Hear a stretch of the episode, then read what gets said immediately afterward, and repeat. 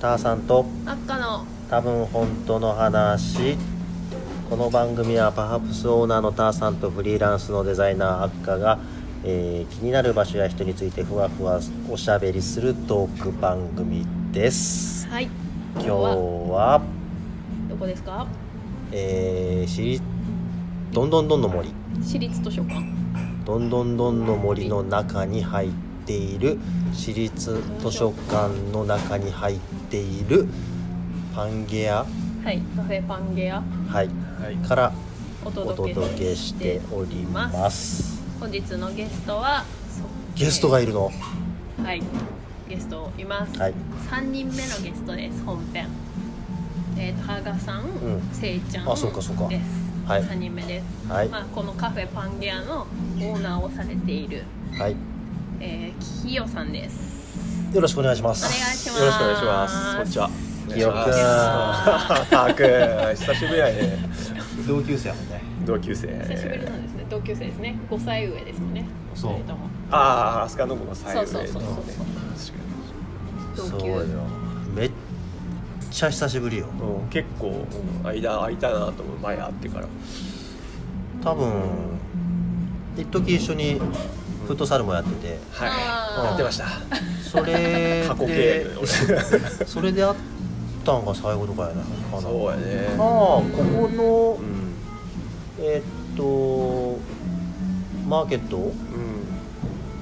そうでねマーケットに来てくれた時だったりとかあってようぐらいかなうんあとはたまになんか街角でターくんが子供を送ってる時とかなんかああかなあおーーあーあー そういう時に見かけたりとかねかなまああるわなそうですようんお久しぶりなんですねで赤ちゃんの元職場のはい社長社長ですでもあるわけですよ、そうですね私まだ全然職業人生何社会人人生ほぼサードプレイスなんでそうかそうかち12年間働かせていただいてるの素晴でらしいはいもう12年間やはいょっとさ簡単にうん自己紹介も兼ねて、んそのサードプレイスとか、うんまあ、知らん人もいるけんさ、うんうんサードプレイスの説明うんうんあそっかそうよね12年かそうです12何歳何歳だっ23とか4と23かぐにらいだね入ったんじゃないですかたねあー金髪の履歴書の写履真が歴書ねの写真金髪っていうね舐め たすごい色して たえそんな感じねそうけん飛鳥が入ってくれたのがだからまあ12年だからまあそうねその前えっ、と今2023年だから、最初にこのパン屋お店始めたのが、えー2016年ーだから今17年目うん気がつけばパンゲア17年になるんですねここの景色をね、まあ、最近ちょっと俺もね、まあ、外出てたりしてあんま見てないことも多いけど、うんまあ、前は毎日ここから外を見ながら仕事をしてましたねうん、現在ここ以外にあと2店うん舗あるんですそうよだねね、今はここ以外に2か所あって、まあ、パン屋始めて、まあ、2年ぐらい経った後に、まあ、駅の前で1回お店出した時もあってでそういったまあ駅前とか、まあ、あと東神町とか、まあ、場所を変えながらはいまあ、お店を何回か作ったりこうんう移転したりとかしながら、まあ、今は、えっと、あと博物館のうん1階にあるカフはいェトレスと、あとは県庁の地下のカフェベース、うん今は3箇所、ううんん、ちょっとね一番多い時はあの県図書の1階でデイズキッチンって言って、まあ、お店4つやってた時もあるんだけどちょっとまあコロナの最中かなちょうど、うん、ちょっとお店が1つ減って今は3箇所で、ははいい探しないで飲食店をやってますね飲食店をやってる、えー、17年間やっている会社ってそうですいねう、感じうん、です最よ初個人事業主で始めたんだけどちょうど10年前に一応会社法人化して一応今会社でやってはい懐かしいる、はえい、気がつけば、ね、その間にねこう飛鳥が12年いてくれたいやいやもう大変お世話になりましたよ長本い期間が当 にー、ちょっと待ってますよこの番組ではうんあっかやああそうやったそうやっ たまあいいいいですよ赤ちゃんや赤ちゃん赤ちゃんターさんもう一生ターさんって呼べそうなやいねです よターさんって呼ばないといけないんですあーけどもそっうかそっかついついもうすぐ北島さんたまにってそうよねけ北島さんじゃないよ、ね番組中にそう、はいまあまあまあまあまなんかこう、うん俺の印象は公共の建物にうん入ってるじゃん、ううんなんかそれおが店ねちょっと特殊で、うん確かになんかうまいやり方に見えてるんだけど、そうね確かになんかたまによくそれも聞かれたりとかなんかどういうあれで経緯があってそういう場所でお店やってるんですかとか聞かれることがあってで一番最初このパン屋のその私立図書館の中は普通にあの市の公募あの司法佐賀ってあるじゃんなんかあのうん毎月、うんあのポストに入ってる多分でその市の司法佐賀で、えーちょうど図書館が10周年のタイミングであの一般公募うんで、うん経営あのまあ、その時、まあ、喫茶室ってここ言われてたんやけど、うん喫茶室の経営者を募集みたいなのがあってでその時ちょうど自分もあの、まあ、学生時代からカフェやりたいっていう思いがあったからちょうど街中で、うん、テナント探したりとか空き店舗探してた時にちょうどその図書館の募集があってそれを見てまあ図書館は行ってちゃんとそのお店前の方がまだ営業されてたからこう見ながら外から見てであ面白そうな場所だなってでたたまたまたまその時はまだそんなにお客さんが、まあ、多くはなくて、まあ、でもなんかもっと内装を変えて。うんなんかこうメニュー変えてちょっと雰囲気変えてあげるともっとお客さん来そうだなっていうなんとなくこうちょっとそういう予感がして、うん、でまあその公募に申し込んで、うそん、のカフェ系ハウトゥーみたいなのはどわあっかで学んいだやいや全くわけもう飲食の経験とかはもうほとんどなくて、まあ、実際ね料理もできんしケーキ焼いたりお菓子作ったりもできなくて、まあ、唯一まともに飲食経験って言ったら、まあ、学生時代とかちょっと卒業してからもまあバーでお酒作る うんバイトとかあと仕事をしてたりとかあとまあ某フランチャイズコーヒーショップのバックスコーヒーとか。マックスこううんとかで別に出していうい、ん放送禁止用語とかじゃあ別に関係ないいや出て大丈夫全然ああそっかピーってなるのかななりません。 そうそうそうショッピングセンターの中にあるスタバで、うん、いやそこあいやいやその時は福岡に住んでたからあー福岡のうんそうのそうそうそこでまあやっぱコーヒーはあの勉強したかったけ、うん、働いてで大学卒業して2年ぐらいはそのフリーターみたいな形で、うん、お金貯めたりとか、まあ、こう勉強し、まあ、独学になるんだけど勉強してて、うん、で2年ぐらい経ったタイミングでちょうどまあね、ある程度自己資金もちょっと貯まったからあと半分ちょっと親に借りて早く店したいなみたいなタイミングでその市の図書館の話があってそうだからね全く経験もなかったけどたまたまその時の市の市役所の担当の方、まあ、市役所というか図書館の、まあ、担当の館長さんとかが多分ねまあなぜかこういいと思ってくれたのかは分かんないけど、うん、採用されたっていうそれが一番最初よね。うんっていうのがもう公共施設とのまあ最初のきっかけが一番それだね。この公共の建物にテナントで入るのと、うん。うん。まあ、その後普通に駅前とかでもお店出してる、うんうんうん。普通のお店あのテナントで入るのって、うんうん。なんかうん違う、ああそうよねどっちがどういいとうか、んいろいろなんか違うとこはあると思うけどまあそうだな公共施設の中だとまあデメリットでこう方になるんかもしれんけどなんかちょっと制約はあるかな、うんなんか時間とかうんがどうしても、まあ、図書館だったら図書館の空いてる時間が営業になるし、まあ、自分が休みたい時にこう休むのとはちょっと違うけ、うん街中で普通にテナントと配してねやる分にはそういったところが割とまあ自由だし、うん、っていうところとかはあるけどお酒も出せないんだ、そうそう、うん、図書館は一応あの学習施設というかそうかうそうんか、そうそうそういうてそういう場所だから、うんうん基本アルコールは出してなくて、まあ、でもなんかそういう図書館っていう場所が最初面白いなと思ったらやっぱいろんな人が来るお客さんとしてそれこそ児童書もさ図書結構多いけん、あの小さいお子さん連れのあのお母さん、まあ、家族連れから。うん、上はやっぱね結構年配の方とかおじいちゃんおばあちゃんとかも利用されてるけん、まあ、そういう意味ではなんかいろんなお客さんが来られる場所でなんかコーヒー飲んでもらいたいなとかっていう思いはあったけなんかそういう意味ではやっぱ面白い、うん、街中でやるとどうしてもなんかこう、ね、そういうのが好きな人とか興味がある人は来るけど、そうじゃない人来ないなるほどなるほどうんだからねパンギャでやっててここで走なんかカフェラテ今でこそほらいろんなとこでさラテ飲めるけど17年前エスプレッソマシンのこのセミオートっていうやつでミルクスチームしてこうラテ出す店って多分あんまななかったほぼからなんかここでカフェラテを生まれて初めて飲んだっていうおばあちゃんとかいて初めて飲んだけどなんこれみたいな多様な方がねいらっしゃいますそもんねういうのはやっぱねはこっちのなんか嬉しいっていうあかー体験としてなんかすごい思い出に残ってるなるほどうんねそうそうそでうまあ街中でやってたりもしてでもまたその後あの県の図書館とかっていうのはもう逆になんかもう自分の方からちょっとあここ面白いしでもなんか今はまだもうちょっと生かしようがあるなみたいな、うんところがあってちょっと自分からちょっとグイグイ行ってうんちょっとやりたいってうんうんうんここでお見せしたいみたいなことを、うん、ちょっと言っていったケースはある、うんうんうんうんう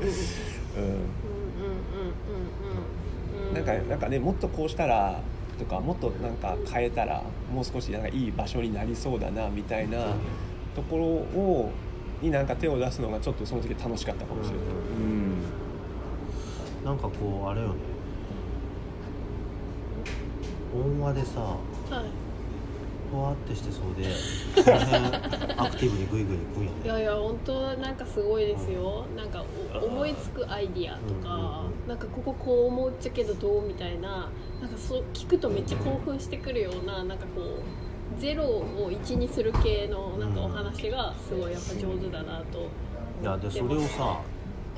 実現していってるやん、うん妄想だけじゃなうくて、んまあね、妄想は得意やからね。妄想の実現力もねあそれるんではすすよごいね妄想は割とするけどさ、うん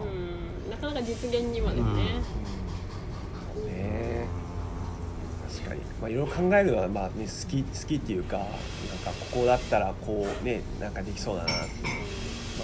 まあターさんも一緒だと思うけど、まあ妄想好きでしょ。うん、好き好きでもやっぱそこを実現しようと思うとまあお金の面だったりとか、うん。リスクとかうん、りそっちの方とかを先に考えちゃうと確かにねなかなか一歩が踏み出せない確かに。まあね実際飲食そんなねカフェとかってまあ儲かるかってお金のことだけで言うとさ、まあなかなか大変な部分はあるからね。大変ですよね本当大変でしたでしたよねでしたよね一緒に仕事してたからわかるいよね。やいやいや本当になんか飲食って尊いですよ本当にでもう尊いなそうすごく時間をかけて 作った料理もうその日中しか食べてもらえない次の日はもう余ったらもうね捨てないといけないみたいなことってそんなことあるみたいな確かにでもね食べないとね生きていけないしねそうでもすごく身近なものだけどだからねそんなにやっぱりみんながお金を毎日使わないといけないから出せないけどとかねもう難しいなと日々いろいろまうん学ばせてもらいましたな、まあま確かあまあにまあ、もともとはだけそのカフェをさやることが目的でさなんかカフェっていう場所を作りたいみたいな理由で、まあ、カフェやろうって思ってたけどやっぱね赤ちゃんとかうんはい他にもこう女性のスタッフとかとこう一緒仕事をしていく中でやっぱこうなんだろう食べ物とかもうちょっとこうちゃんとした資格のもの使いたいとかなんかこう材料とかも、ううんん、もうちょっと体に優しいものがいいんじゃないかとかってなっていて、まあそういったなんか、まあ、食にこだわるっていうか、うんうんうんんそうよねまあ、そういうのは途中からだな、うん実際、うん、なんか今でこそなんかね普通にまあそういうのやってるけどもともと最初からじゃなくて最初のやっぱ何年かはそこまで食にこだわってたかっていうとそうじゃないかな。野菜売ったりとかもうん、最初何もしてなかったからね。なんなら最初トラベルカフェでしたねそれ言 うそんなそれ言うなんかそんな感じあったねそれなんか頭ついてたよねそううん、懐かしいね。そうなんかね旅を、う、うんんもうなんだろうね、淡い思い出 だよね。まあね、自分のこう趣味を前面に、好きなことを前面に出しすぎたまサーフボードといいパタかーンもな多の分か置いてやっあったかもね覚えてますかここやろ一番最初ね、うんサーフボー結ド構ねなんかそんな感じだったよねうん、あったでしなんかかもバックパッカー好きそうなオーナーがやってんかなみたいな地球の歩き方置いてたからねうんいやもう ねバックパッカーですよねさだってそうんのもともとのきっかけオーストラリアにああ行ったそうそうそことうそもそものね、うんそのカフェをやろうってそ思ったうそうそう一番の、まあ、きっかけは学生の時に1年大学休んででオーストラリアにあのワーキングホリデーワーホリデーのビザ取って1年、うん、行ってたのが一番最初のきっかけでやっぱ日本と違ってさなんかこう小さい個人経営のカフェがめっちゃ多くてう、んまあ、今はね日本も結構そのカフェ文化みたいなのがだいぶ広がってると思うけどだから僕がいた20ん22年前ぐらいは日本そんななくてでもオーストラリアはやっぱりこうイギリスの植民地からのこう流れがあって、まあ、パブとか個人経営のちっちゃいカフェとかが本当いっぱいあってで、まあ、安くて、うん、その入れたての美味しいコーヒーが飲めるのにやっぱすごい感動したのを覚えてる。うんそうですでやっぱ佐賀で、まあ、学校ね学生時代佐賀に住んでたから自分がその住んでる佐賀にもそういう場所が欲しいな作りたいなっていう、まあ、単純におしゃれでかっこよなええなっていうなんかほんとそんな感じまあ大体そんなあ最初はね、うん、なんかうんあなんかいいなっていうだけでそこから質をうん上げていくと、飲食店とは絶対食材にたどり着くけど、うんうんうん自そうだ然なね流れなのかな、いやーでもねちゃんと経験をもっと積んどけばもうちょっと良かったのかなっては思ったりするねやっぱ始めてからが大変だったもんねでここにもいたそうあの前回うのんゲストの,、うんあの一世のせいちゃんもうん未経験でうどん屋さんを始めえたそうなんですそうなんですよそうそこはへー親父さんの代うんまでうん製麺工場うんうんやってて、うん製麺業が先細りしていくっていうのうんうんうをん息子のせいちゃんはうんうん事前にもうそうなるだろうと、うんで、えーまあ環境はうん製麺麺を作る環う境んがあうるんから、工場はねうんあるかうらどん屋をじゃあやるっていうんでえせいちゃんもバーテンとかで働いた経験はあっそうたけですど、よねうどん屋をやったこ朝日もハマってとたーのいや俺一方的にせいさんのこと知っててへあーのそのバーが多分ジュロンっていうお店だよねあ同じバーあいやいや違う違あうー俺ジュロンにお客さんで学生の時行ってたあーえなーんだこのかっこいい空間はーってやっぱりやあじゃあお客さんで行っててそへうーだから一斉さんがバーテンで、まあ、あのオーナーの隅田さんはいっていうあ方のがいらっしゃあるんのですねあの、まあ、今あそこのロマン座のオーナーさんがおジュロンのオーナーでそこで多分一勢さんが働かれててで俺学生でもう1杯ぐらいしか多分飲んでないのに1時間とか2時間ぐらいいたかもしれな学生です。かいらねえうんへーめっちゃかっこよかった。せいちゃんもうん経験なしうんでもう自己え流ーで研え究してうどん屋ー、出しそうてなんだ。で俺もデザイン事務所で働いた経験がなうんくデザインうんをフリーランスでやり始めああ、そみんっなか。そうなんでスすタねートラインに立ってみんなああのやってみあ、るややって始めやり始めた後そにうラッパみたいそうな。そうそうそうそうそうそうあ、タークもそんな感じ。そええー、そうなんだ。そうだからそのデザイン業界の専門用語とかが分かんないとあかーそんな感じだったねお意外だなそれ知らなかっここにもいたねただすごいですねうんそっちの方が今んとこ多くないですかあーだから俺そもっちでレアケースやなレアケースやねやっぱりみんな積んであーこうのれん分けしたりとかそういうじゃないと一緒にやってるだから赤ちゃんとかに迷惑をかけてるわけですよ なるほどまあまあそういうそことようね一緒に働くねこあーうスタッフとかにはおそらくあの経験浅いオーナーは迷惑をかけてるなと思うまあそこはなんいかやでも人徳じゃないですか。うんいやーどうかな私の性格上それがすごい合っててあーなんか何でも好きにやってよかったんですよねあなんか自由だったんですよだからもう全てが任されているみたいな任せるというねなんかこういいいいよいいようだよねものはだからそそれがやっぱり適さない人も多分いらっしゃるじゃないですーか、まあそのできない社長さんの方が多いと思うけどね。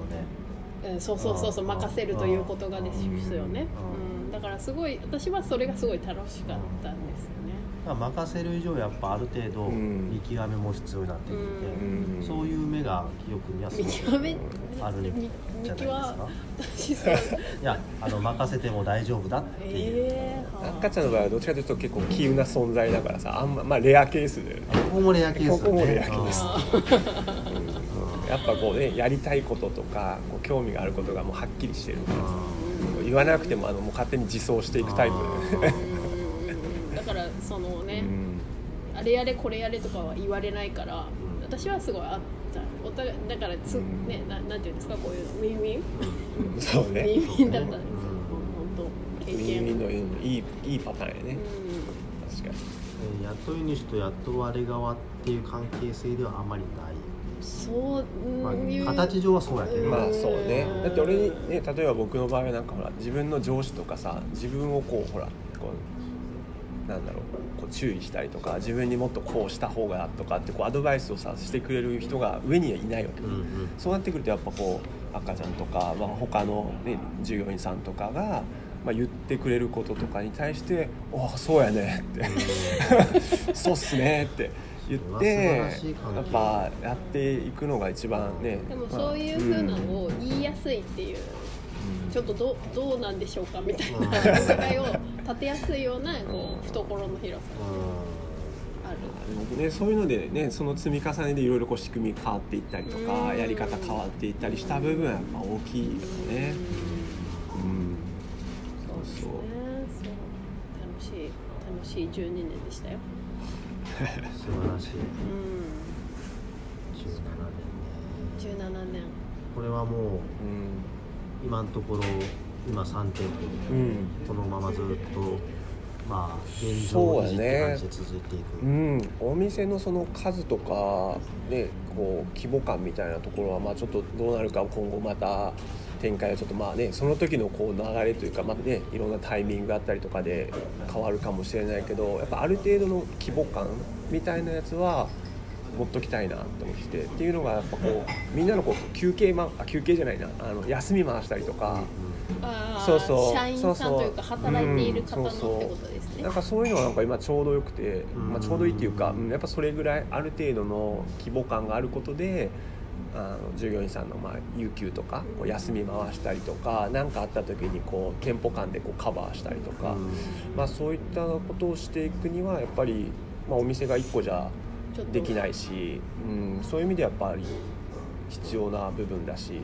ん、今やってるまあ図書館とかそういう県の博物館とか、まあ、そういう場所でさせてもらえてる以上は、まあ、そこの面白さと、まあ、やりがいがあるから、まあ、そういったところはまあ今後もできる限り、うん、っていうかまあもっと良くするためにできるようにね、うん、やっていきたいのかなって思うね。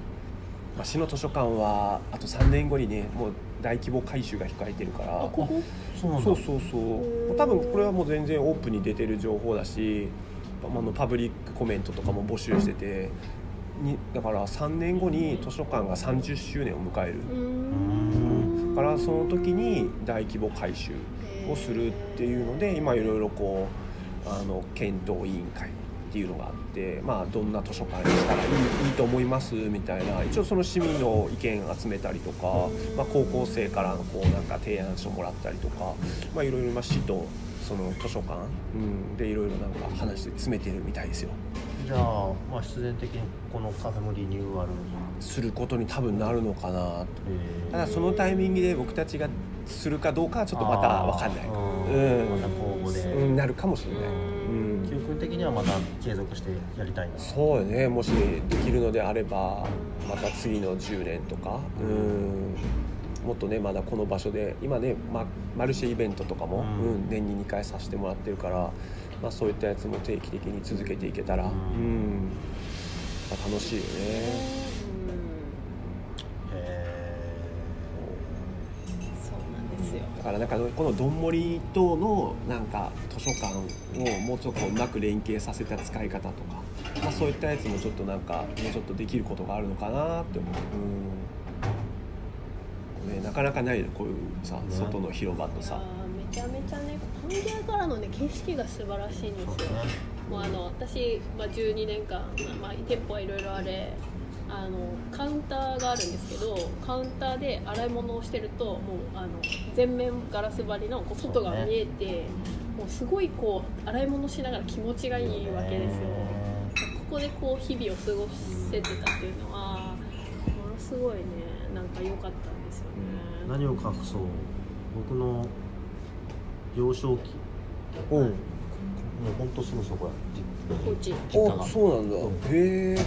こは大和紡石ですねああそうだよねも元と々もとはなんかコンクリベーで囲まれて三角ほんと工場の三角屋根がこう見えててみたいなと僕もこ話にしか聞いたことないけどそうそれを毎そう日見てたん見だてたうんその場それ所がこうなってうんすごいよね、うん何年かっていうかまあね何年っていうかそんなねすぐじゃないけどちょっとずつこう変わって、うんなんか駅前にこんなに広場があるっていうのがいいですよねそうちょっと距離もあるけど、うんなんかいやねなかなかないよねいいですよね駅から歩いて行けるとこんなとこで大人になってからもうんすぐこの近くに住んでたけどさ、らうんうんうんよくここには散歩に来てて、うんうんしかもあれだよね我ここ々で のそうだよ始まったあのー我々のフットサルチーム日本 FC のホームグラウンドです、さあですよねここが起源だよね始まり始まりの地すそうだって最初ね 何人だっけ最初はえっ、と4人、もうぐらいか、うん、4人5人とか、割と僕も最初の初期にジョインさせていただいあーたそうなんですね、はいでもまあやっぱここでサッカーやるのは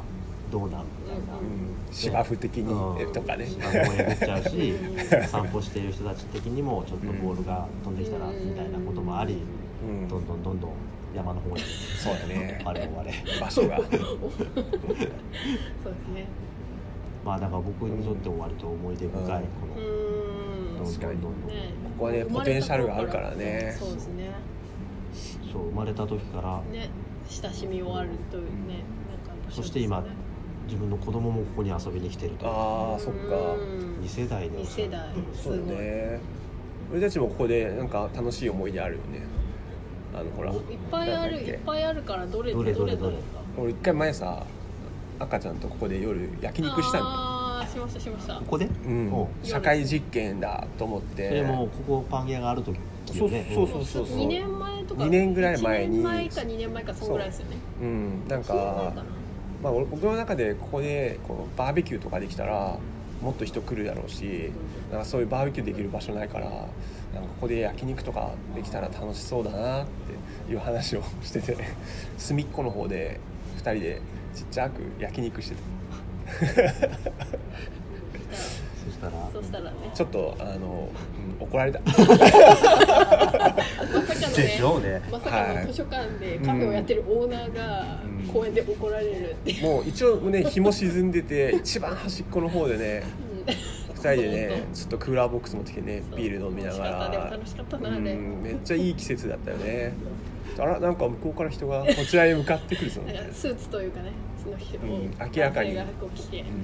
そしたら「ちょっと」って言われて何しようとっつっ「てうん、あすいませんやめます」って言って でももうほぼ食べ終わり だったのだからあれよかったよかっ